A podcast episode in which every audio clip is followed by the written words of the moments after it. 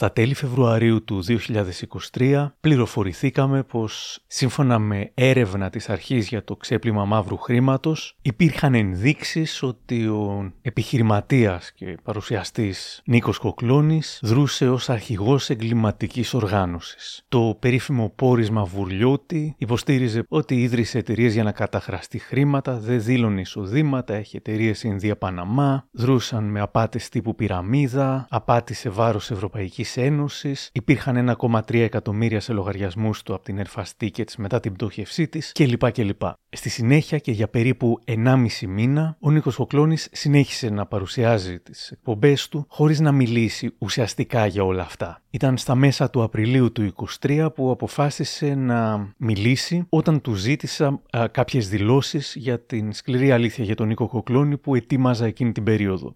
Αποφάσισε λοιπόν να μου δώσει μια συνέντευξη, την πρώτη του συνέντευξη από τότε αποκλειστική, όμως όπως είχα πει και τότε, είχε συμφωνήσει να μιλήσει αρκεί να είναι ένα επεισόδιο στο οποίο θα είναι μόνο αυτός. Του είχα προτείνει εννοώ να κάνει έναν διάλογο με προενεργαζόμενους ή να του βάλω κάποια ηχητικά και να ακούσει και να απαντήσει. Δεν ήθελε, του τα μετέφερα αυτά απλά χωρίς ε, ηχητικά αποσπάσματα. Μου είχε πει ότι κάνει την επόμενη εβδομάδα ένα επεισόδιο με όλους τους υπόλοιπους και αυτά που έχουν να πούνε για μένα. Ε, δώσε μου όμως την ευκαιρία για ένα επεισόδιο να μιλήσω μόνο εγώ. Και έτσι έγινε. Μόνο που αντί την επόμενη εβδομάδα να βγάλω κατευθείαν ένα επεισόδιο με όλα τα υπόλοιπα, θεώρησα πιο χρήσιμο να περιμένουμε ώστε να υπάρξει κάποια ενδιαφέρουσα εξέλιξη. Δηλαδή, είτε να τον απαλλάξουν, είτε να του κάνουν ποινική δίωξη για ε, τα ευρήματα του πορίσματος. Ο καιρός περνούσε και η έρευνα συνεχιζόταν, καμία εξέλιξη δεν υπήρχε, απλά καθώς έχουν περάσει πάνω από έξι μήνες νομίζω, πολλοί ακροατές αλλά και κάποιοι άνθρωποι που μου είχαν μιλήσει off the record αναρωτιόντουσαν γιατί δεν κάνω αυτό το δεύτερο επεισόδιο που είχα υποσχεθεί. Και καθώς πλέον έχω αρχίσει να πιστεύω ότι μπορεί να χρειαστεί να περιμένω πάρα πάρα πολύ καιρό μέχρι να υπάρξει κάποια εξέλιξη σε σχέση με το πόρισμα Βουρλιώτη, Ιδού. Η σκληρή αλήθεια για τον Νίκο Κοκλώνη, μέρος δεύτερο, οι καταγγελίες και οι όποιες εξελίξεις.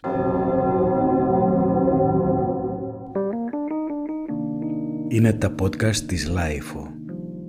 Γεια χαρά, είμαι ο Άρης Δημοκίδης και σας καλωσορίζω στα μικροπράγματα, το podcast της Life που φιλοδοξεί κάθε εβδομάδα να έχει κάτι ενδιαφέρον. Αν θέλετε να μας ακούτε, ακολουθήστε μας μέσω του site Μικροπράγματα, του Spotify, των Apple ή των Google Podcasts.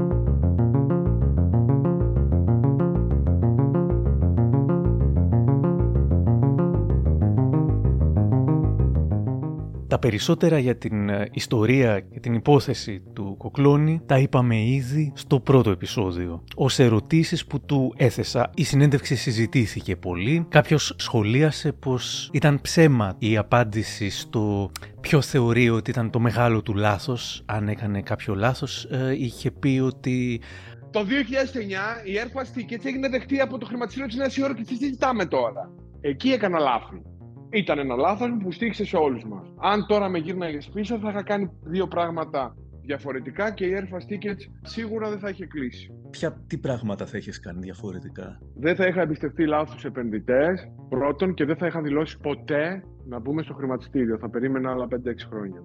Έγινε νωρίς, ήταν πολύ κοστοβόρα, χρονοβόρα και δημιούργησε και πολλούς ε, αντιπάλους. Δηλαδή, μας έφερε εχθρούς. Ως σχόλια όμως άκουσα ότι παρότι έλεγε δεξιά και αριστερά τότε ότι θα βάλει την εταιρεία στο χρηματιστήριο δεν υπάρχει κάποια απόδειξη ότι μπήκε ποτέ στο χρηματιστήριο. Ζητώντας από τον Νίκο Γοκλώνη διευκρίνηση για όλα αυτά, μου μίλησε για τον περίπλοκο τρόπο, ο οποίος παίρνει πολύ καιρό, δημιουργίας ενός τεράστιου φακέλου ώστε να υπάρξει έγκριση στο χρηματιστήριο, μια διαδικασία στην οποία εμπλέκονται δεκάδες επαγγελματίες, όταν ολοκληρωθεί μετά από μπορεί και 8-9 μήνες πηγαίνει στην Επιτροπή Κεφαλαίου Αγορά, ζητάει αλλαγές εκείνη, ίσως μπρο-πίσω, ολοκληρώνει στο διαδικαστικό, πληρώνει το φύ, ορίζει ημερομηνία εισαγωγής και μετά τιμή μετοχή. Καταλαβαίνω ότι η Air Fast Tickets ξεκίνησε τη διαδικασία και περίμενε να την ολοκληρώσει το πρώτο τρίμηνο του 2014, δεν πρόλαβαν, τους πρόλαβαν οι εξελίξεις. Τον ρώτησα τι εννοούσε οπότε λέγοντας ότι το μεγάλο του λάθος ήταν το να μπει η εταιρεία στο χρηματιστήριο και μου είπε ότι αυτή η διαδικασία εννοούσε παρότι τελικά δεν μπήκε ήταν εξαιρετικά κοστοβόρα και η είδηση ότι ετοιμαζόταν να μπει στο χρηματιστήριο δημιούργησε ένα σωρό εχθρούς και έτσι βρέθηκε ας πούμε ξυπόλυτος στα αγκάθια. Πολλά έχουν γραφτεί και για την σύλληψή τους σε εισαγωγικά από τελωνιακούς της ΑΑΔ για παράνομη κατοχή 30.000 ευρώ λίγο μετά την πρωτοχρονιά του 2021 στο Ελευθέριος Βενιζέλος προερχόμενος από το Τουμπάι κρατώντας τις βαλίτσες του το ποσό των 30.000 ευρώ που δεν είχε δηλωθεί στις τελωνιακές αρχές της Ελλάδας. Τα λεφτά είχαν βγει από λογαριασμό του ίδιου του Κοκλώνη. Ο ίδιος μου λέει πως ήταν λόγω του άγχους ότι μπορεί να μην δέχονται κάποιες κάρτες πλήρωσε ένα φόρο πρόστιμο εκείνη τη στιγμή μέχρι να γίνει η εξέταση του αν αυτά τα χρήματα ήταν καθαρά. Μου λέει πως δύο μήνες μετά, όταν ολοκληρώθηκε η έρευνα, του επιστράφησαν τα χρήματα. Οι αρχές δέχτηκαν ότι είχαν βγει από το δικό του λογαριασμό και τα χρήματα επιστράφησαν. Αναφέραμε για το ρεπορτάζ του Ινδικού τύπου για την συμμετοχή του σε επενδυτικό σχήμα τύπου πυραμίδας, Ponzi. Μίλησαμε για την Airfast Tickets, την Dilber και βέβαια για τις πολλές και διαφορετικές εταιρείες που έχει σε διάφορα μέρη του πλανήτη ή που φέρεται να έχει σε διάφορα μέρη του πλανήτη. Άτομα που τον γνωρίζουν μου έχουν πει ότι έγινε επιχειρηματίας σε πολύ νεαρή ηλικία, ενδεχομένως με τις πλάτες του πατέρα του και πως η δικηγόρος του είναι ένα άτομο το οποίο εμπιστεύεται πάρα πολύ και γι' αυτό είναι και σε όλες τις εταιρείες μαζί της. Οι φήμες οργιάζουν ότι είναι μπροστινός για άλλους, ότι κάνει τις περίεργες δουλειές τρίτων. Ενδιαφέρον έχει και η περίπτωση του Αρμάντο Μέτα,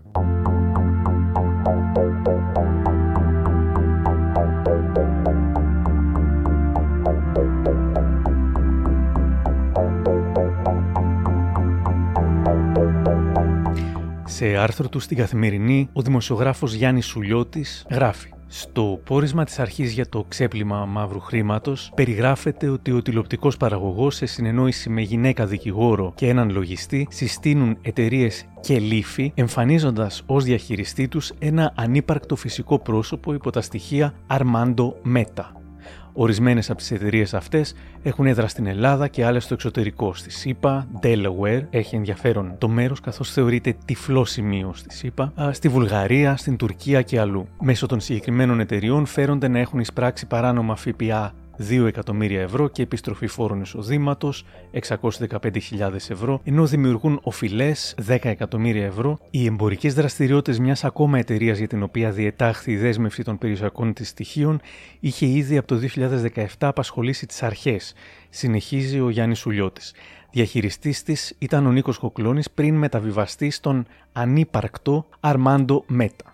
Μετά την δημοσίευση αυτού του άρθρου στην Καθημερινή μάθαμε ότι ο Αρμάντο Μέτα ήταν υπαρκτό άτομο και ταυτοποιήθηκε από την αστυνομία. Είχε διαφορετικό όνομα στα ελληνικά. Εμφανιζόταν να πουλάει κινητά τηλέφωνα και άλλες ηλεκτρονικές συσκευές μέσω διαδικτύου. Οι πελάτες έπρεπε να καταβάλουν όλο το αντίτιμο πριν τους παραδοθούν τα προϊόντα μέσα σε διάστημα 2 ή και 3 μηνών. Κάτι που πάντως δεν συνέβαινε, με αποτέλεσμα το 2017-18 στον συνήγορο και στην Γενική Γραμματεία Καταναλωτή να έχουν συγκεντρωθεί περισσότερες από 100 καταγγελίες θυμάτων. Προτού η υπόθεση οδηγηθεί στα δικαστήρια, επήρθε εξοδικαστικός συμβιβασμός με την εταιρεία να δέχεται να αποπληρώσει σταδιακά τους εξαπατηθέντες πελάτες της. Πάντως για την Dilber, ακροατής που άκουσε το προηγούμενο επεισόδιο και την συνέντευξη μου έγραψε, θα ήθελα να αναφέρω κάτι ανακριβές που είπε ο κύριος Κοκλώνης. Συγκεκριμένα στην αναφορά του για την Dilber ανέφερε ότι η εταιρεία δεν χρωστάει τίποτα.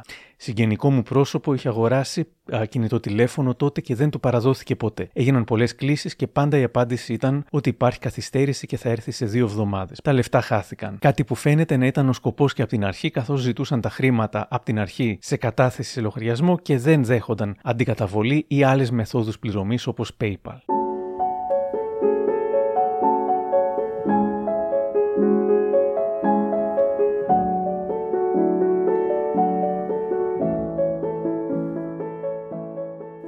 Στην διάταξη της αρχής συμπεριλαμβάνεται το όνομα ενός 36χρονου υπηκόου Αλβανίας και συνεργάτη του τηλεοπτικού παραγωγού, συνεχίζει η καθημερινή. Σε ορισμένες συναλλαγές που εντοπίστηκαν από την αρχή, φέρεται να χρησιμοποιούσε κλεμμένο γυναικείο διαβατήριο, πάνω στο οποίο είχε βάλει τη δική του φωτογραφία. Σήμερα κρατείται στις φυλακές Κορυδαλού καθώς συνελήφθη για κατοχή 4 κιλών κατεργασμένης και κατέργαστης κάναβης.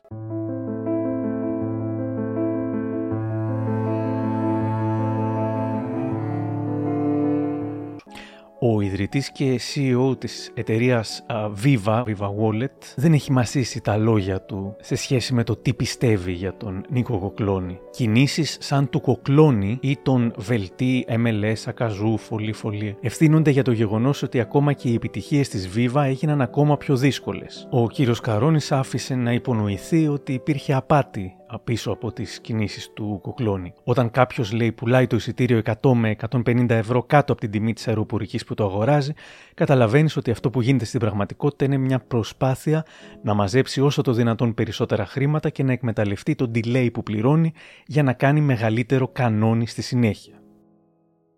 Σε λίγο θα πάμε και στις εξελίξεις. Υπάρχουν κάποιες εξελίξεις ενδιαφέρουσες. Πρώτα όμως θα πάμε στην συνομιλία που είχα με την κυρία Ειρήνη Βλαστάρη, η οποία είναι, έγινε γνωστή χωρίς να το θέλει η ίδια και δεν ε, συνέχισε, δεν προσπάθησε να εκμεταλλευτεί την ξαφνική φήμη που της έφερε τα TikTok που έκανε για τον Νίκο Κοκλώνη. Πάρτε μια γεύση από τα TikTok που είχε κάνει σε ανύποπτο χρόνο καιρό πριν σκάσει η είδηση για το πόρισμα της αρχής ξεπλήματος βρώμικου χρήματος. Disclaimer Οποιαδήποτε σύνδεση με πρόσωπα και καταστάσεις είναι παντελέστατα τυχαία. Το 2012 λοιπόν ο μικρός Νίκος Κοκλώνης είναι μέσα σε ένα αεροπλάνο και προσπαθεί να κάνει α, σε μια χαρτοπετσέτα το όνειρό του πραγματικότητα. Προσπαθεί α, να βρει τον τρόπο να κάνει τον μέσο άνθρωπο να κάνει afford ένα αεροπορικό ειστήριο και να γυρίσει στον κόσμο. Έτσι αποφασίζει να ανοίξει την Airfast Tickets.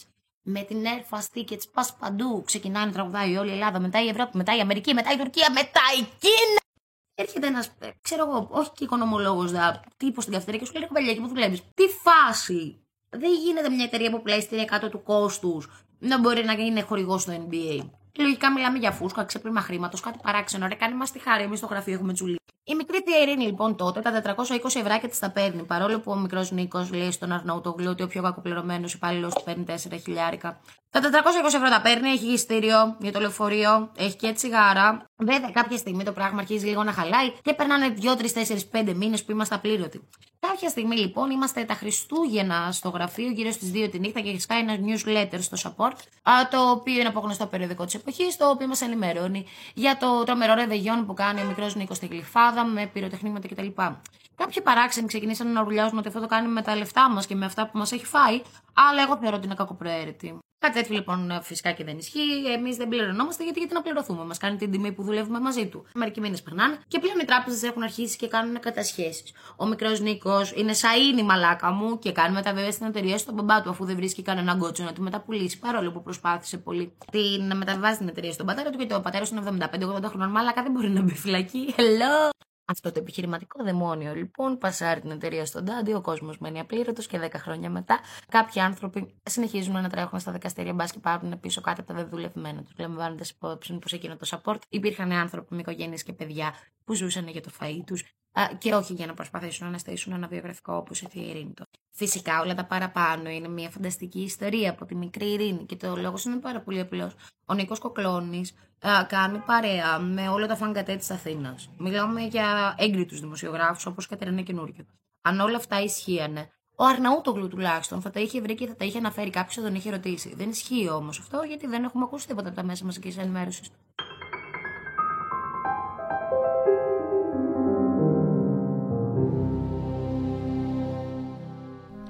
Μίλησα λοιπόν με την Ειρήνη Βλαστάρη. Είχα μάλιστα μεταφέρει κάποιες απορίες που μου είχαν γεννηθεί μετά από συνομιλίες μαζί της στον ίδιο τον Νίκο Γοκλώνη. Εκείνος είχε με κάποιον τρόπο απαντήσει, αλλά επειδή όπως είπα δεν ήθελε να ακουστεί η Ειρήνη στο ίδιο επεισόδιο, τώρα νομίζω ήρθε η ώρα να ακουστεί και η Ειρήνη και αυτά που μου είπε με τη δική της τη φωνή. Ήθελα να σε ρωτήσω καθώς είσαι η μόνη που έτσι μεταφέρεις την πλευρά των πρώην εργαζομένων, ποιες είναι οι καταγγελίες και για ποιο λόγο βρίσκονται στα δικαστήρια; Κοίταξε να δεις, ε, στο τέλος της Airfast ε, σταμάτησαν να καταβάλλονται μισθοί, τα ένσημα, επιδόματα, δώρα. Αυτό σημαίνει ότι κάποιοι άνθρωποι δούλευαν χωρίς λόγο και αιτία. Μέσα σε αυτούς ήμουν και εγώ. Εγώ δεν έλαβα ποτέ μέρος στη δικαστική διεκδίκηση. Ο λόγος ήταν ότι τότε για να μπορέσουμε να κινήσουμε την υπόθεση δικαστικά χρειαζόμασταν χρήματα τα οποία εγώ δεν είχα. Έχοντας μείνει απλήρωτη στην Ερφάστη για αρκετό καιρό, το πρώτο πράγμα που έκανε ήταν να πάω να βρω άλλη δουλειά, όχι να κυνηγήσω τον κοκλώνη, ή πιο σωστά την Ερφαστική. Τα παιδιά λοιπόν μέχρι σήμερα διεκδικούν τα βεβαιωμένα τους και υπάρχει μια πολύ μεγάλη δικογραφία, η οποία ουσιαστικά δεν είναι καν ξεκάθαρη.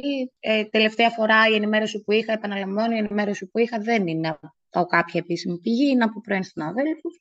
Η τελευταία ενημέρωση που είχα είναι ότι ουσιαστικά αυτό που λέγεται στις δικαστικές αίθουσες είναι ότι ο Νίκος Κοκλώνη όχι απλά δεν ήταν ιδιοκτήτης της έργα φαστίκης, ήταν PR manager. Ε, ασχολούταν με τις δημόσιες σχέσεις το οποίο αν πα στη συνέντευξη του Νίκο Κοκλώνη στον Αρναούτογλου, δηλαδή δεν θα σου μιλήσω τώρα για προσωπική πεποίθηση, θα, σου, θα, θα, θα, θα δεις τίτλο ο Μίστρ Ερφαστίκετς, ο ιδρυτής της Ερφαστίκετς. Άρα δεν καταλαβαίνω σε αυτή τη χώρα πώς γίνεται να έχει βουήξει ο τόπος για τον ιδρυτή της Ερφαστίκετς και τον πρόεδρο και μετά να συζητάμε ότι αυτός ο άνθρωπος δεν ήταν καν πρόεδρος και ήταν PR manager. Ε, η εικόνα που έχω εγώ από τότε είναι ότι κάποια στιγμή όταν πλέον η εταιρεία δεν μπόρεσε να εξαγοραστεί, δεν ολοκληρώθηκε με τον τρόπο που ήθελα, γιατί κάποια στιγμή μπήκαν και οι Κινέζοι στο παιχνίδι, ότι το πλειοψηφικό πακέτο, αν το λέω σωστά, ε, μεταφέρθηκε στον πατέρα του, ο οποίος λόγω ηλικίας δεν μπορούσε να έχει ουσιαστικά δικαστική εμπλοκή. Ε, επαναλαμβάνω, Όλα αυτά είναι πράγματα τα οποία γνωρίζαμε μέσα από τους διαδρόμους. Δηλαδή, με θεωρείς ότι υπήρχε εκείνους τους μήνες κάποια τοποθέτηση επίσημη απέναντί μας, την οποία θέλανε να μας εξηγήσουν τι ακριβώς συμβαίνει. Και επίσης κάτι που είναι πολύ σημαντικό να αναφέρω, όταν εγώ πήγα στην Ερφαστή ήμουν 19 χρονών. Τώρα μιλάμε για το 2014. 2013 προς 2014. Λοιπόν, εκείνο το χρονικό διάστημα πριν ξεκινήσει το κανόνι, πριν αρχίσουν να μας ε, κυνηγάνε οι αεροπορικές κτλ. Η Ερφαστή για έναν υπάλληλο που ήταν μικρός σε ηλικία και ήταν μια πολύ κακή περίοδος, ήταν ένα όνειρο. Τα γραφεία μοιάζαν με τις Google. Σαν ευκαιρία καριέρας έμοιαζε τρομερή γιατί ασχολούσαν με ένα τεράστιο μάρκετ, είχες όλο το πλανήτη να εξυπηρετήσεις. Άρα στο βιογραφικό σου κάτι τέτοιο ήταν πάρα πολύ σημαντικό. Και οι συνθήκες εργασίας ήταν αρκετά καλές με την έννοια την εξής. Μπορεί η μισθή να ήταν ε, ε άθλια χαμηλή, όπως ήταν σε όλες τις εταιρείες εκείνη τη χρονική περίοδο λόγω νομοθεσίας και μνημονίων. Ε, μπορεί να υπήρχε πάρα πολύ μεγάλη πίεση γιατί η δουλειά ήταν απίστευτη. Ωστόσο, υπήρχε ένα καλό κλίμα μεταξύ των ανωτέρων μας, ε, των συναδέλφων γενικά. Όταν ξεκίνησε όμως το πρόβλημα, η κατάσταση έγινε απίστευτα κακοποιητική.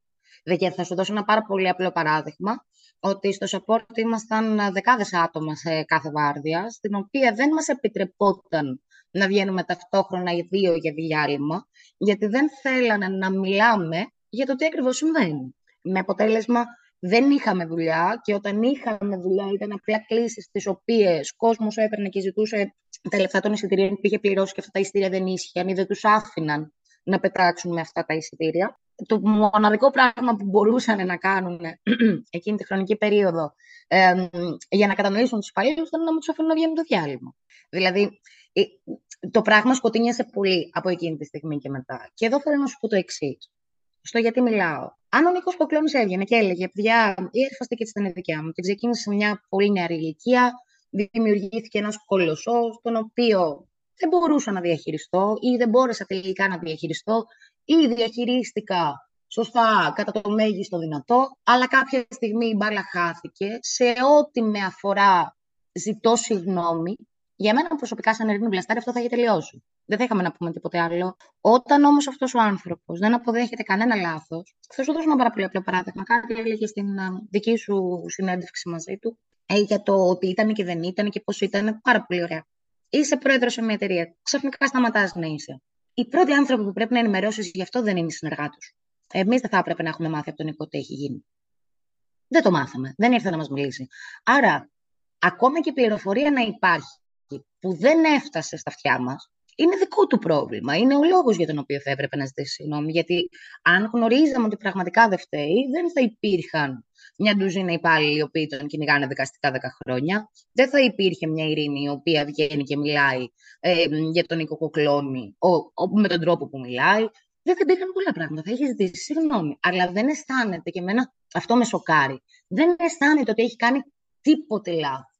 Αισθάνεται ότι όλοι μας είμαστε κάτι τρελά τότε πιτσιρίκια, σήμερα άνθρωποι, που είτε προσπαθούμε να τον βλάψουμε, γιατί δεν έχουμε κάτι καλύτερο να κάνουμε στην καθημερινότητά μας, ε, είτε προσπαθούμε κάτι να κερδίσουμε από αυτό. Για παράδειγμα, βγήκε και είπε λοιπόν σε σένα ότι αν έχει τέλος πάντων η Ειρήνη κάποιο πρόβλημα να την πάρω στη δουλειά.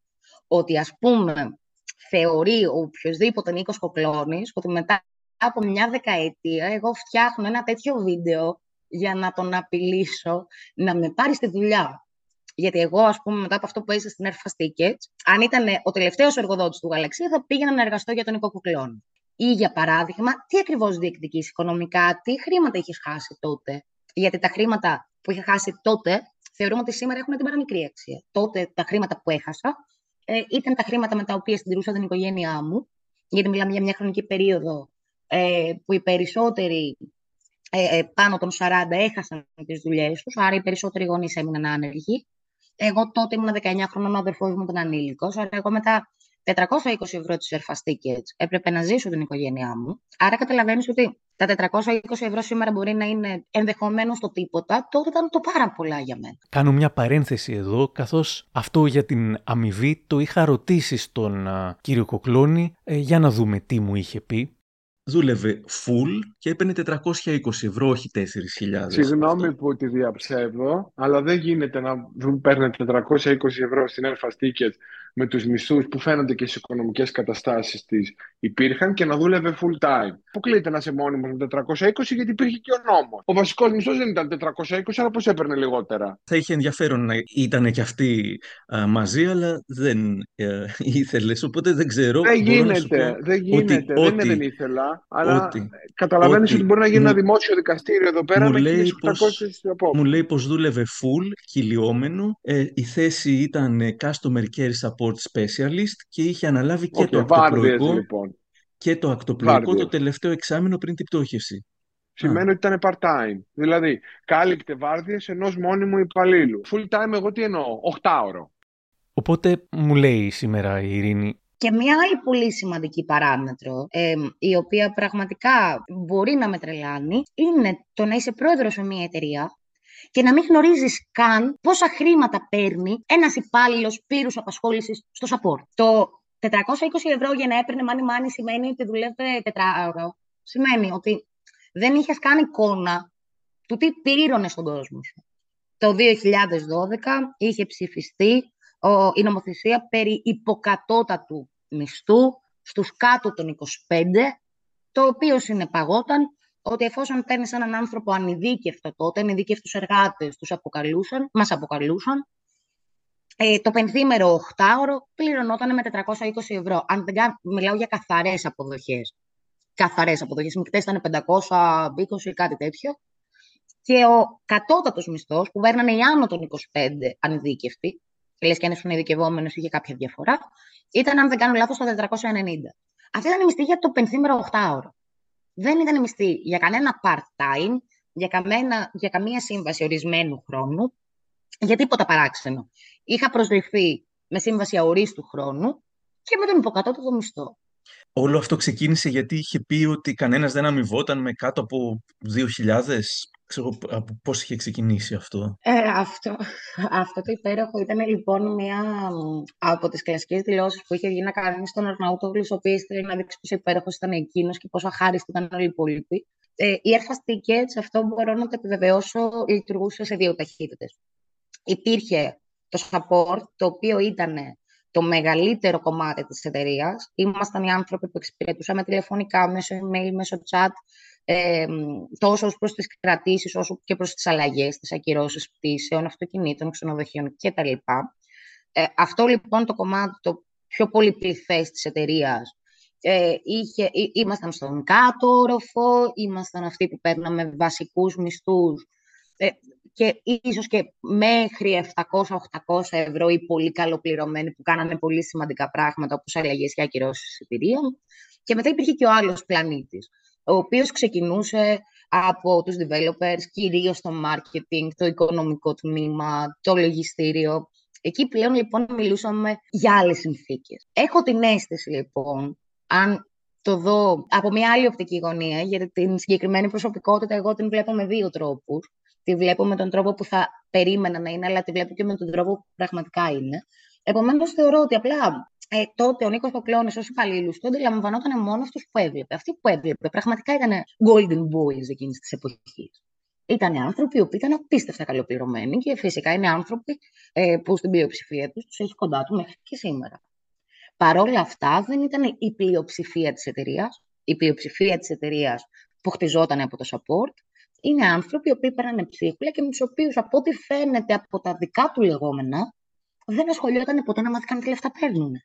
Όταν τον ρώτησα, είχε α, πει κάτι του στυλ ότι «Α, κυλιόμενο είναι», οπότε έτσι εξηγείται, αλλά δεν ξέρω καν τι είναι το κυλιόμενο. Το κυλιόμενο να... ωράριο σημαίνει ότι δεν δουλεύει συγκεκριμένο ωράριο. Δηλαδή, δεν δουλεύεις Δευτέρα Παρασκευή 9 με 5, δουλεύεις σε βάρδιε. Εμά η η δική μας ε, αρμοδιότητα ήταν να καλύπτουμε τις βάρδιες του 24 ώρε. Επομένως, τη μία εβδομάδα ήσουν πρωί, την άλλη εβδομάδα ήσουν απόγευμα, την άλλη ήσουν νύχτα.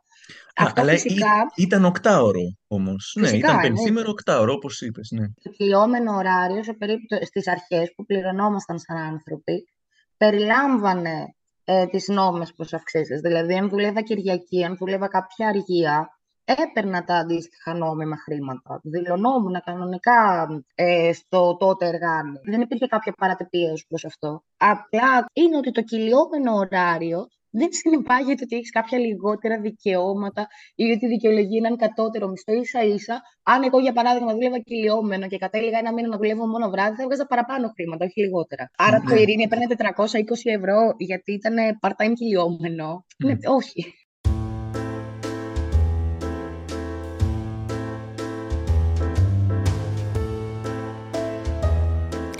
Ξέροντας πως η Ειρήνη είχε ακούσει τη συνέντευξη που είχα πάρει, της είχα ζητήσει να σχολιάσει όσα μου είπε εκείνος. Ένα από τα πράγματα που με σοκάρανε περισσότερο από όλα ήταν το γεγονός ότι δεν ήξερα πόσο πλήρωνε τους υπαλλήλους του. Ένα δεύτερο ήταν ότι πραγματικά περίμενα ότι θα είναι πολύ πιο προετοιμασμένος για αυτή τη συζήτηση. Δηλαδή, ξέρεις τι γίνεται. Ίσως ε, μπορεί να μεταφραστεί ως άγνοια κινδύνου. Γίνεται πολλή συζήτηση γύρω από το όνομά του. Ε, και γίνεται πολύ παράξενη συζήτηση. Όταν πλέον σε κατηγορούν για στελεχό εγκληματικής οργάνωσης, γίνεται μια πολύ παράξενη συζήτηση γύρω από το όνομά σου. Άρα αυτά που λες πρέπει να είναι πάρα πολύ προσεγμένα. Το γεγονός ότι δεν προσέχει καθόλου τι λέει, εμένα με προβληματίζει πάρα πολύ. Ε, αυτό το πράγμα μπορεί να σημαίνει δύο πράγματα. Ή ότι δεν έχει τη δυνατότητα να αντιληφθεί τη σοβαρότητα, πράγμα το οποίο η επαγγελματική του πορεία δεν δείχνει ότι μιλάμε για κάποιον άνθρωπο ε, χαμηλής δυνατότητας ε, νοητικής ή ότι δεν τον αφορά γιατί δεν έχει κάτι να φοβάται, το οποίο πηγαίνει πίσω στη συζήτηση στο γιατί κάποιοι ειρήνη σου λένε να μην μπλέκεις με τέτοιους ανθρώπους. Όπως επίσης, εγώ θα σου πω το εξής. Και για μένα επίσης αυτό είναι ένα πολύ σημαντικό σημείο. Εγώ αυτή τη στιγμή ε, δουλεύω, είμαι σχεδόν 30 χρονών, δουλεύω από τα 16. Ασταμάτητα. Πλέον ε, στην ιεραρχία των εταιριών έχω ανέβει πολύ. Αν εμένα αυτή τη στιγμή βγει και με κατηγορήσει ένας ε, συνεργάτης μου για το οτιδήποτε, ε, το πρώτο πράγμα που θα κάνω θα να τον ακούσω. Αν εσύ μου προτείνει να βγω να μιλήσω μαζί του, θα τον ακούσω, θα αντικρούσω κάποια επιχειρήματα που ενδεχομένως δεν ισχύουν. Ε, και αν στο τέλος μας πείσει ότι έχω κάνει κάπου λάθος, θα πω ναι, είναι πολύ πιθανό να έχω κάνει κάπου λάθος. Ήμουν 20-25 χρονών. Συγγνώμη, πλέον δεν το κάνω αυτό το δεν θα ήταν εφικτό να πραγματοποιηθεί μια τέτοια συζήτηση από πού προκύπτει. Γιατί σου είχε πει αυτό, Λεξή, γιατί του είχες πει κάποια στιγμή ότι εγώ σου είχα προτείνει να είναι και η Ειρήνη εδώ και σου λέει Μα δεν θα ήταν εφικτή μια τέτοια συζήτηση. Γιατί, για ποιο λόγο, Ποιο θα ήταν το πρόβλημα; Το πρόβλημα θα ήταν ότι θα σου έλεγα θέλεις να σου εμφανίσω τώρα το συμβόλαιο που είχα κάνει με την εταιρεία σου. Αυτό θα ήταν ένα πολύ βασικό πρόβλημα. Το ότι όταν εγώ μιλάω μόνη μου μπορώ να πω ό,τι θέλω και εκείνος όταν μιλάει εντονώ του μπορεί να πει ό,τι θέλει. Το γεγονός ότι αισθάνεσαι την ανάγκη να πεις ό,τι θέλεις, για μένα είναι ύποπτο. Όχι για τον κοκλόνι, για τον οποιονδήποτε. Όποιο ψάξεις είναι πολύ εύκολο να βρει. Αυτό που νομίζω όμως ότι έχει καταλάβει πάρα πολύ καλά ο Νίκος Κοκλώνης είναι ότι η μεγάλη μερίδα του κόσμου δεν ενδιαφέρεται να ψάξει. Οπότε σου λέει: Εγώ θα πω, θα τα πω. Ένα αρκετά μεγάλο ποσοστό, το οποίο είναι και αυτό που με αφορά για να κάνω καλή τηλεφώνηση, θα με πιστέψεις και θα πει: Μα είναι πάρα πολύ καλό παιδί και τραγουδάει το μάτι, μάτι, μάτι, μάτι έχω. Και θα γελάνε μαζί μου και όλα καλά. Εμένα δεν με αφορά αυτή η κατηγορία του κόσμου. Δεν ήμουν ποτέ σε αυτή την κατηγορία του κόσμου. Εμένα με ενδιαφέρει ε, αυτό που βλέπω να πληρεί κάποια κοινωνικά πρότυπα, να μην δημιουργεί προβλήματα στην κοινωνία και στο κοινωνικό σύνολο. Εγώ σε αυτούς τους ανθρώπους απευθύνθηκα όταν είπα τη δική μου οπτική πάνω στην κατάσταση. Όχι στους ανθρώπους οι οποίοι διασκεδάζουν με τα σόου του.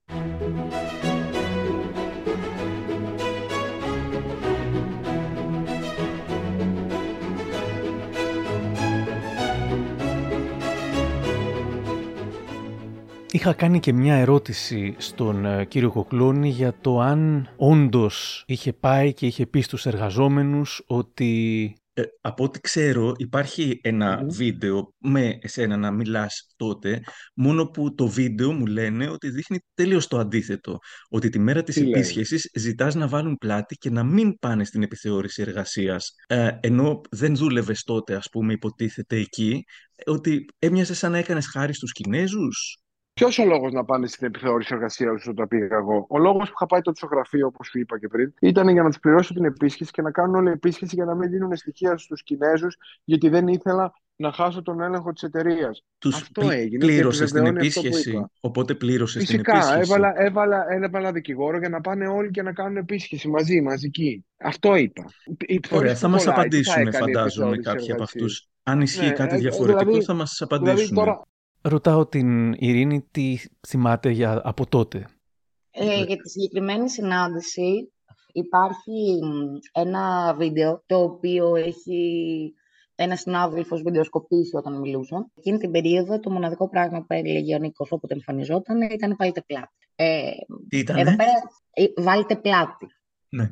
Αυτό που συνεχώς έλεγε ήταν βάλτε πλάτη και θα σας ανταμείψω. Ε, κάτι που είμαι απόλυτα σίγουρη ότι δεν θυμάται. Ε, δε- δε- δεν υπάρχει περίπτωση να το θυμάται, γιατί τελικά μέσα από το ψυχογράφημά του δείχνει ότι δεν τον αφορούσε κανένας άνθρωπος. Σε εκείνη τη φάση τον αφορούσε μόνο η εταιρεία. Ήταν ότι εγώ κάποια στιγμή, ε, τη χρονική περίοδο που δεν πληρωνόμασταν, είχα μια πολύ καλή επαγγελματική πρόταση και μίλαγα τότε με τον διευθυντή του τμήματος για να του πω ότι πρέπει να παραιτηθώ, ε, γιατί δεν μπορώ άλλο να μ, συντηρηθώ χωρίς να πληρώνομαι.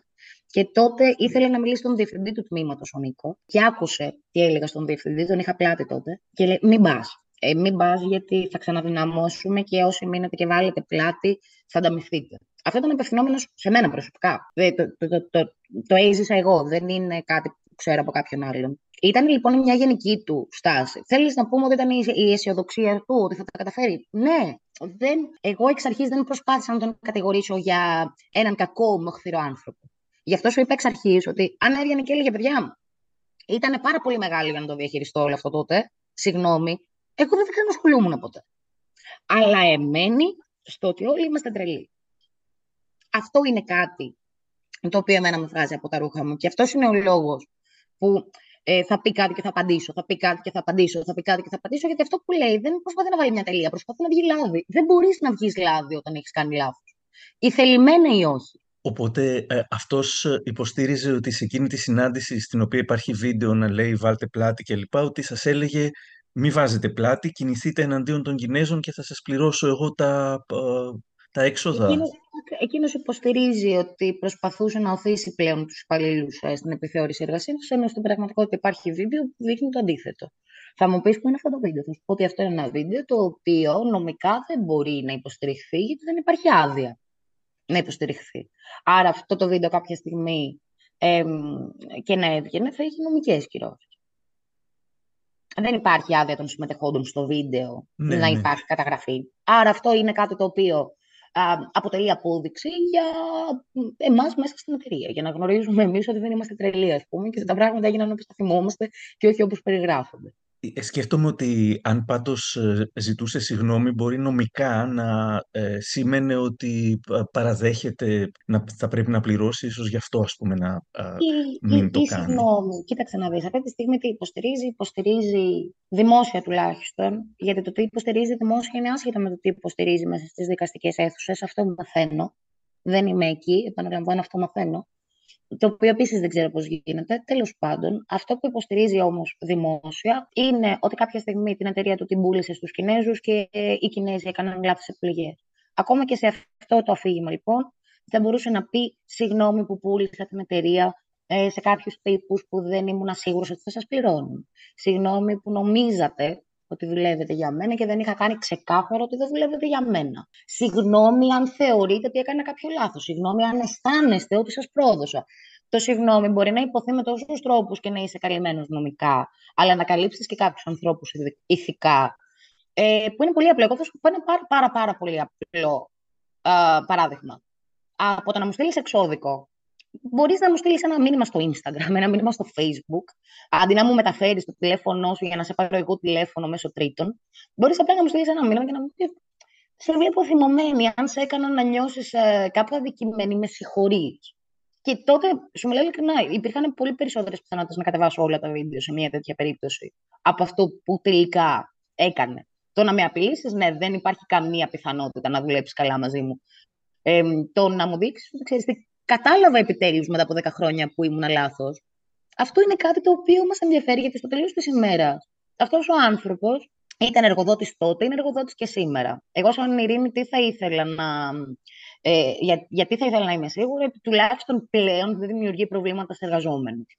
Με ποιον τρόπο θα το εξασφαλίζαμε αυτό, αν βλέπαμε ότι είναι ένας άνθρωπος ο οποίος έχει καταλάβει τι λάθη έκανε απέναντι στο εργατικό δυναμικό. Δεν περιμένουν ε, κάποια παραδοχή η οποία νομικά ε, θα τον καταστήσει υπεύθυνο για αυτό που έχει. Ε, εμένα με αφορά αποκλειστικά και μόνο το ηθικό κομμάτι. Το τι γίνεται στις δικαστικές αίθουσες και το αν τα παιδιά θα πάρουν επιτέλους τα δεδουλευμένα τους και τα ένσημά τους από εδώ κτλ. είναι κάτι που αφορά τα παιδιά. Και για να είμαι και πάρα πολύ ξεκάθαρη και σε αυτό, από τη στιγμή που κανένα από τα παιδιά δεν επιθυμεί να μιλήσει, ε, πλέον έχει σταματήσει να με αφορά κιόλας. Εμένα με αφορά καθαρά το ηθικό κομμάτι.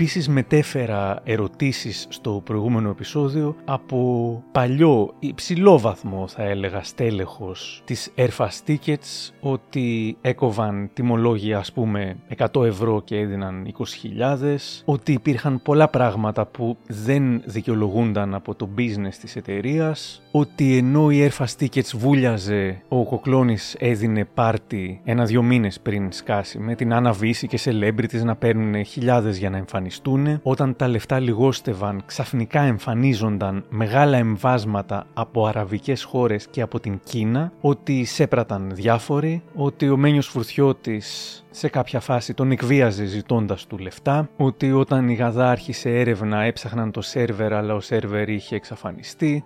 Όλα αυτά τα έθεσα και ως ερωτήματα στον Νίκο Κοκλώνη. Υπάρχουν στο προηγούμενο επεισόδιο που λέγεται «Η σκληρή αλήθεια για τον Νίκο Κοκλώνη» νούμερο 1 ρωτάω την Ειρήνη Βλαστάρη πώς πήρε απόφαση να ε, μιλήσει και μάλιστα μόνο αυτή. Κοίταξε να δεις, εμένα όλοι μου λένε ότι είμαι η μοναδική που βγήκε να μιλήσει για αυτό το πράγμα με ονοματεπώνυμο και πρόσωπο. Και ουσιαστικά ακριβώς αυτό ήταν ο λόγος για τον οποίο βγήκα να μιλήσω με ονοματεπώνυμο και πρόσωπο. Ότι αν μπεις στο ίντερνετ και γράψεις το όνομα Νίκος τα αποτελέσματα που θα σου βγουν, αν ξεπεράσεις τις πρώτες σελίδες που υπάρχουν άπειρα αποτελέσματα για τις καινούργιες τους δουλειές. Αν ξεκινήσεις και ψάχνεις λοιπόν και μπεις και γκουγκλάρεις ερφαστή και έτσι σκάνδαλα κτλ., θα σου βγάλει πάρα πολλά αποτελέσματα. Αν μπεις στα σχόλια στα social media, οποιοδήποτε αληθινό προφίλ, ε, προφίλ με ιστορικό, έχει κάτι να πει, δεν είναι κάτι καλό. Ωστόσο, έβλεπα ότι για πάρα πολλά χρόνια υπήρχε μία αδυναμία κάποιος να βγει και να πει τα πράγματα με το όνομά του μιλώντας με πολλούς συναδέλφους από την Airfast και ρωτώντας συνεχώς γιατί δεν μιλάτε, ε, τραβιέστε μια δεκαετία σχεδόν ε, δικαστικά μαζί του, γιατί δεν το δημοσιοποιείτε; Μιλάμε για έναν άνθρωπο ο οποίος είναι πάρα πολύ αναγνωρίσιμος. Δεν καταλαβαίνω γιατί επιτρέπεται να συνεχίζει ε, όλο το celebrity system να τον παρουσιάζει σαν το καλύτερο παιδί της Ελλάδας, βγείτε και μιλήστε. Όλοι λοιπόν μου έλεγαν μόνιμα ότι με τέτοιους ανθρώπους η ειρήνη δεν μπλέκεις. Εγώ τέτοιες τοποθετήσεις δεν τις κατανοώ. Δεν ξέρω ποιοι είναι αυτοί οι άνθρωποι με τους οποίους δεν μπλέκεις. Αλλά επειδή τελικά εγώ αυτό που καταλαβαίνω είναι ότι ο καθένας ανάλογα με το τι έχει να χάσει κινείται. Εγώ δεν είχα τίποτα να χάσω, δεν είχα καμία δικαστική διαμάχη μαζί του. Ε, δεν μπορούσε όσο και να προσπάθησε εν μέσω πριν σαφώς να πλήξει εντός εισαγωγικών την εικόνα μου και να βρει κάποιο τροτό σημείο. Θα σου εξηγήσω αναλυτικότερα τι εννοώ αργότερα. Ε, δεν μπορούσε σε εμένα να κάνει κάτι, γιατί εγώ από όλο αυτό δεν είχα να κερδίσω τίποτα. Άρα η απάντησή μου με μία πρόταση είναι γιατί δεν είναι το καλύτερο παιδί της Ελλάδας, γιατί αν ήταν το καλύτερο παιδί της Ελλάδας, αν μη τι άλλο, θα είχε ζητήσει συγγνώμη. Δεν ζήτησε. Ανταυτού ε, οποιαδήποτε συνέντευξη και να δώσει εκτοξεύει πειρά προς πάσα κατεύθυνση και δεν αποδέχεται καμία εμπλοκή του, δεν αποδέχεται κανένα λάθος και καμία λάθος διαχείριση. Και αυτό είναι κάτι που σαν άνθρωπος εγώ δεν το εκτιμώ και άρα ό,τι δεν εκτιμώ προσπαθώ να το καυτηριάσω. Ε, πάντως η αλήθεια είναι ότι αν τον ε, φοβούνται ως ε, μαφιόζος που θα βάλει να σε σκοτώσουν, να σου σπάσουν τα πόδια, σε σένα δεν έχει συμβεί αυτό. Α, έχουν συμβεί όμως κάποια άλλα πράγματα, αν θες θα μας πεις. Ε, κοίταξε να δεις. Ε, όταν λέμε δεν μπλέκεις με τέτοιους ανθρώπους, εννοούμε με ανθρώπους που έχουν δύναμη η δύναμή τους μπορούν να, μπορεί να εμφανιστεί με πάρα πολλούς τρόπους. Μπορεί να εμφανιστεί από το ότι, για παράδειγμα, πέσανε όλα τα social media μου.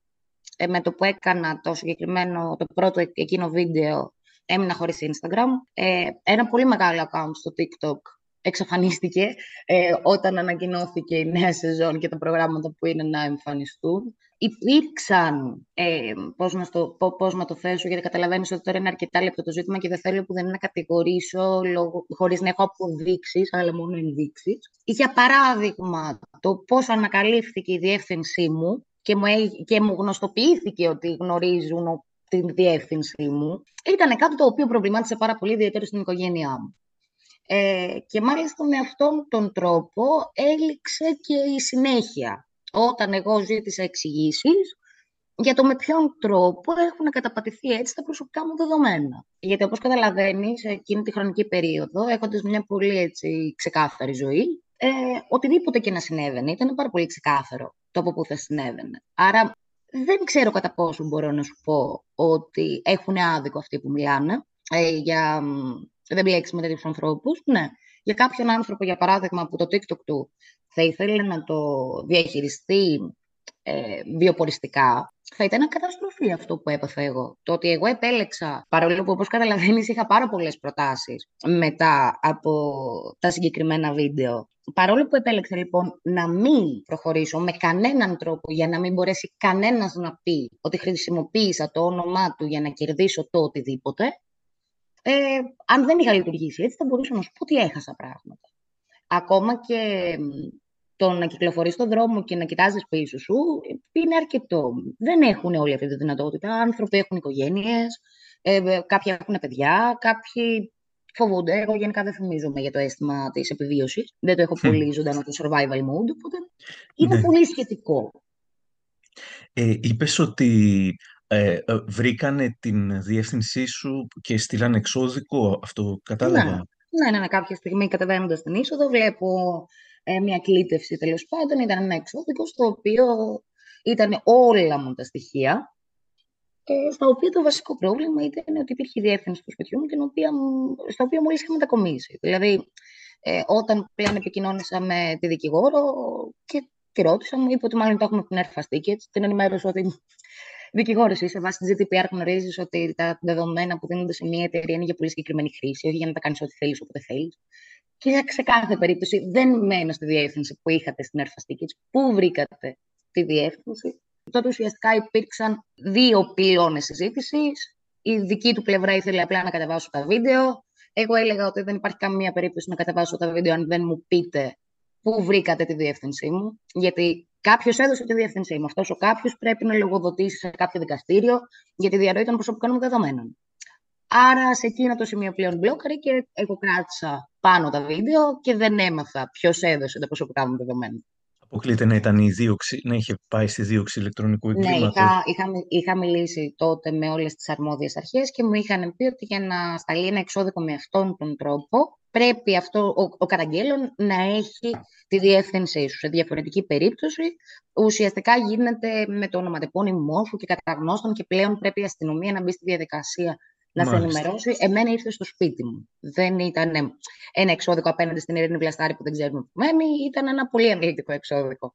Αυτό μου είπαν έτσι. Ε, ναι. Πάντα θέλει να υπάρχει στο μυαλό σου ότι ζούμε στην Ελλάδα και η πληροφορία μπορεί να έχει έρθει λάθος από διάφορες πλευρές. Και τώρα πιο πρόσφατα που α, ε, έκλεισε ένας λογαριασμός σου, Κοίταξε, αυτό ήταν όταν εγώ ανέβασα το βίντεο για την Airfast Tickets, η Λεζάντα στο TikTok ήταν λέμε αντίο στο TikTok account της Θεία Ειρήνης. Ήταν κάτι που το περίμενα ότι θα γίνει κάποια στιγμή. Μου είχε κάνει ιδιαίτερη εντύπωση το ότι δεν έγινε απευθεία. Αυτό συγκυριακά, γιατί επαναλαμβάνω, αυτή το πώς εγώ εκλαμβάνω την πληροφορία δεν σημαίνει ότι εφόσον δεν μπορώ να την αποδείξω, ε, μπορώ να μιλήσω με σιγουριά. Έτσι. Εγώ καταθέτω τα δεδομένα και ο καθένας πλέον σχηματίζει τη δική του άποψη. Τέλη Αυγούστου με αρχές Σεπτέμβρη, όταν ανακοινώθηκε το νέο τηλεοπτικό πρόγραμμα τέλος πάντων. Μπήκα μία μέρα στον λογαριασμό μου στο TikTok και μου εμφανίστηκε μήνυμα ότι έχω αποκλειστεί οριστικά.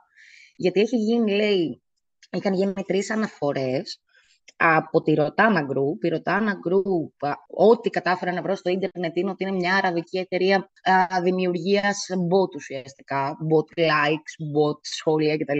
Και οι συγκεκριμένες αναφορές αφορούσαν καταπάτηση πνευματικών δικαιωμάτων. Το ένα λοιπόν βίντεο αφορούσε τον Dogs Voice και τον ακτιβισμό στα, απέναντι στα δέσποτα. Το δεύτερο βίντεο που αναφέρθηκε για πνευματικά δικαιώματα ήταν ένα βίντεο για το οποίο, στο οποίο μιλούσα για το σημάδι μου. Έχω ένα σημάδι στο πρόσωπο εκγενετή όλα αυτά τα βίντεο και τα δύο βίντεο μέχρι στιγμής δεν έχουν κανέναν ήχο από πίσω, έτσι. Και το τρίτο βίντεο που κατέβηκε για πνευματικά δικαιώματα ήταν ένα βίντεο ε, το οποίο ήταν ένα template του CapCut, το οποίο έχει χρησιμοποιήσει κυριολεκτικά όλη ο γαλαξίας. Ε, και σε αυτά πάνω έγιναν αναφορές. Το προφίλ έπεσε, φυσικά έκανα ένσταση και η ένσταση δεν πέρασε ποτέ. Δηλαδή διαχειριστηκε σε αυτόματο πλαίσιο από την TikTok. Ε, δεν υπήρχε κανένας λόγος να κατέβει το προφίλ. Απορώ γιατί το TikTok το δέχτηκε. Ε... Ε, κοίταξε να δεις. Πάντα έχει σημασία όταν γίνεται ένα copyright claim από ποιον γίνεται. Βέβαια έχει τελείως διαφορετική βαρύτητα να μπω εγώ αυτή τη στιγμή στη live και να κάνω copyright claiming. Ε, η TikTok μπορεί να με αγνοήσει κανονικά γιατί είμαι ένα απλό account. Και είναι τελείως διαφορετικό σε εταιρείες που ουσιαστικά υπάρχουν γι' αυτό. Εντάξει. Κάποια πράγματα δηλαδή όλοι μπορούμε να τα βρούμε αναζητώντας στο Google. Τι να κάνω για να πέσει ένα προφίλ. Mm. Ε, και υπάρχουν εταιρείες οι οποίες μπορούν να αναλάβουν με κάποια χρήματα τόσο το να το ρίξουν όσο και να το αναστήσουν. Εγώ αυτή τη στιγμή, άμα δώσω σε μια εταιρεία στην Αγγλία 3 χιλιάρικα, θα το αναστήσω. Δεν με αφορά να το κάνω. Αλλά καταλαβαίνεις τι θέλω να πω.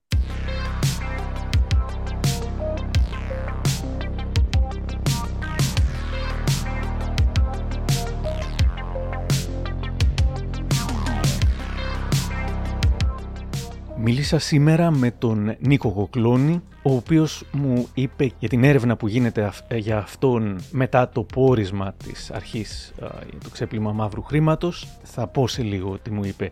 Όμως μου είπε επίσης και ότι με απόφαση του Ιουλίου του 23 αθωώθηκε για ε, εισφορές και αμοιβές που ζητούσαν κάποιοι πρώην εργαζόμενοι της Airfast Tickets ε, τον κατηγορούσαν ε, δεν είχε πληρώσει για τρεις ε, συγκεκριμένους μήνες για αυτούς τους τρεις συγκεκριμένους μήνες για τους δύο αθώθηκε λόγω παραγραφής και για τον τρίτο επειδή αθώθηκε Άρα, από ό,τι καταλαβαίνω, και να μην είχαν παραγραφεί οι προηγούμενοι δύο, θα αθωνόταν και για εκείνους. Δεν έχω καταφέρει να βρω αν εκκρεμεί κάτι άλλο, πάντως, σύμφωνα με την απόφαση που είδα, η ποινική δίωξη για εκείνα που τον κατηγορούσαν στην συγκεκριμένη δίκη στον Πειραιά ε, πάβεται. Πιθανότατα το δικαστήριο πίστηκε από την υπεράσπιση του Κοκλώνη πως για εκείνους τους μήνες είχε παραδώσει τα ηνία της εταιρείας στους Κινέζους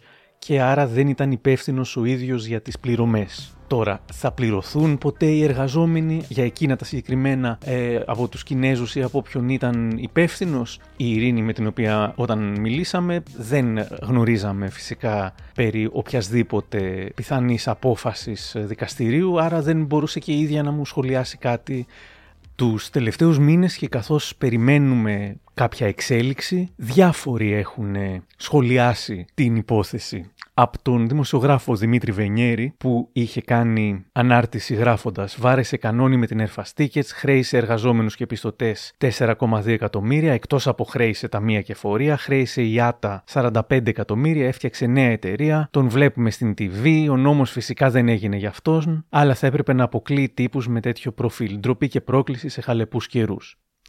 Ο Άρης Καλανδίδης πιο χιουμοριστικά είπε Είμαι σίγουρος πως μόνον στην Ελλάδα γίνεσαι εγκέφαλος εγκληματικής οργάνωσης χωρίς να διαθέτεις εγκέφαλο, ενώ ο Μπαλάσκας που ήταν κάποτε πρόεδρος των, του συνδικα, των συνδικαλιστών αστυνομικών τον υποστήριξε λέγοντας «Υπέροχο παιδί ο Νίκος, χτυπάνε μόνο τα δέντρα που έχουν καρπούς».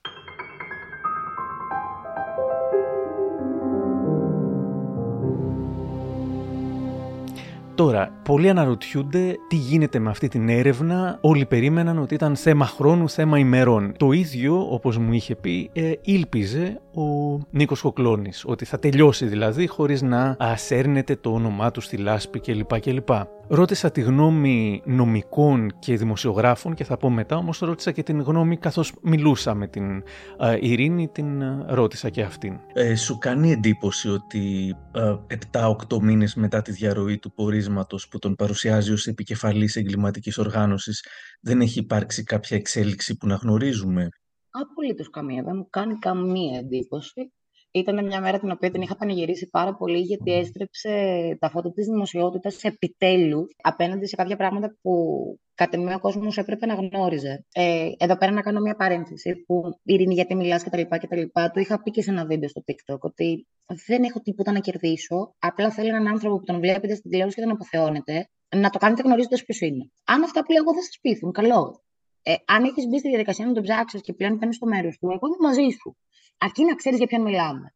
Γιατί με ενοχλεί πάρα πολύ αυτή η απόλυτη συγκάλυψη. Βλέπεις από τα μέσα μαζικής ενημέρωσης στα μεγάλα και από δημοσιογράφους οι οποίοι δεν βρίσκονται μόνο στο ίντερνετ να κάνουν οποιαδήποτε αναφορά στο όνομά του παράξενη.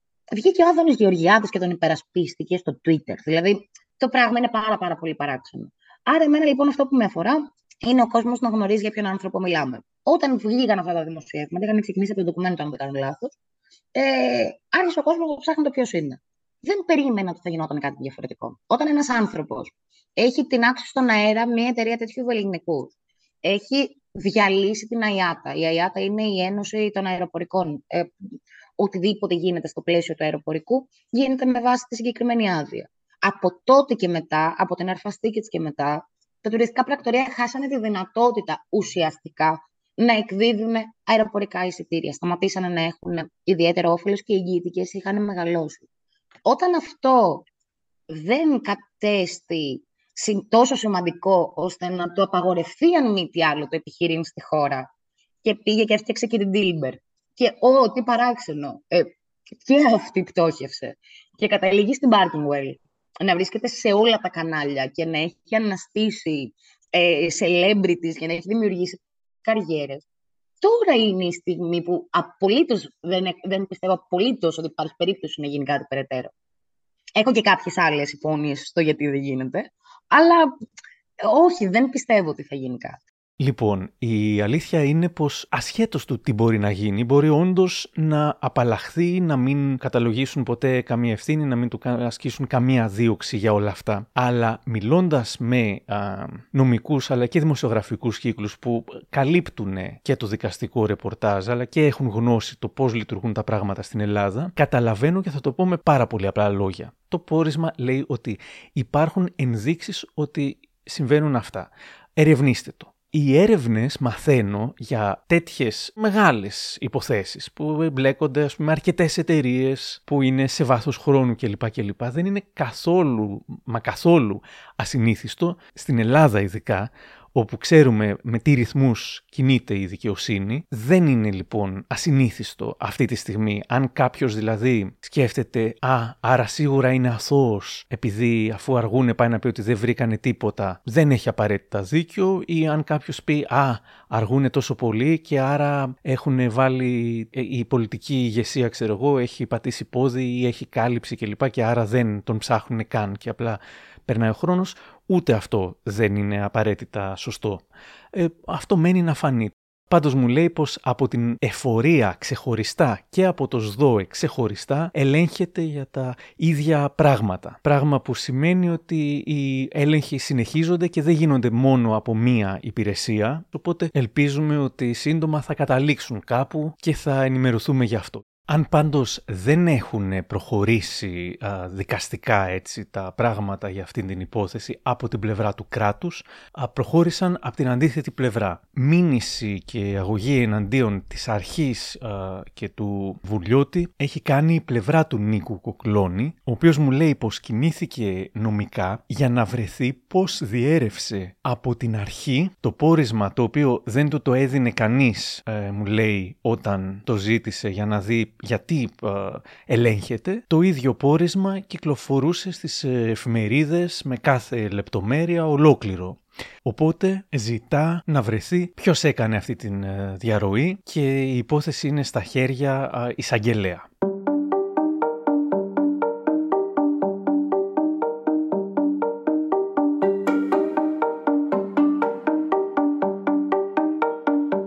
Πάντως για το τέλος, κλείνοντας, άσχετα από το αν τα δικαστήρια στην περίπτωση της Airfast Tickets των αθωώνων ή τον καταδικάζουν ή οτιδήποτε, σκέφτομαι δεν θα ήταν ωραίο να έκανε ο Νίκος Βοκλώνης αυτή την κίνηση που αναφέρει η Ειρήνη. Μιλάω για την συγνώμη. Ναι, ίσως έπρεπε να σας είχα ενημερώσει καλύτερα τότε που δεν ήμουνα εγώ, εκεί που ήταν οι Κινέζοι και κάτι τέτοιο. Ίσως θα ήταν ωραίο. Επίσης, αν έχει την οικονομική δυνατότητα, θα ήταν ακόμα ωραιότερο να έκανε και αυτήν την κίνηση που θα αναφέρει τώρα η Ειρήνη στο κλείσιμο της συνομιλίας μας.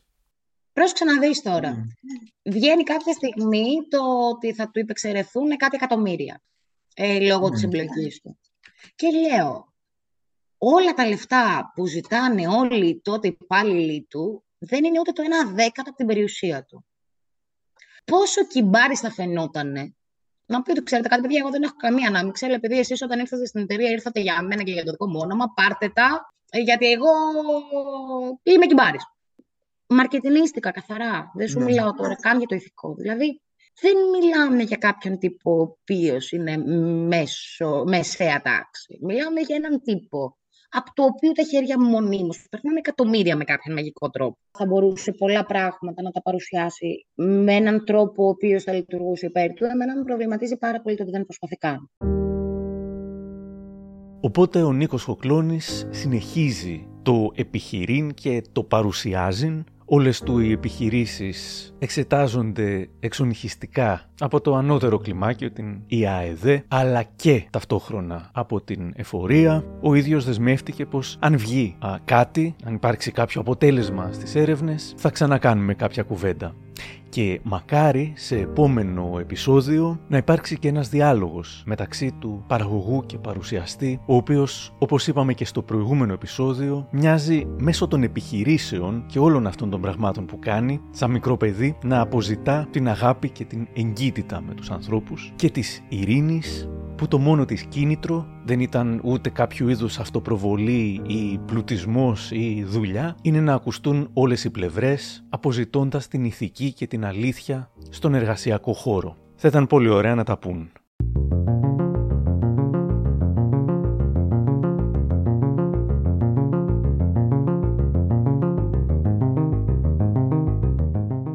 Κάπου εδώ τελειώσαμε. Αν θέλετε να μας ακούτε, ακολουθήστε μας μέσω του site Μικροπράγματα της LIFO ή μέσω του Spotify, των Google ή των Apple Podcasts. Για χαρά!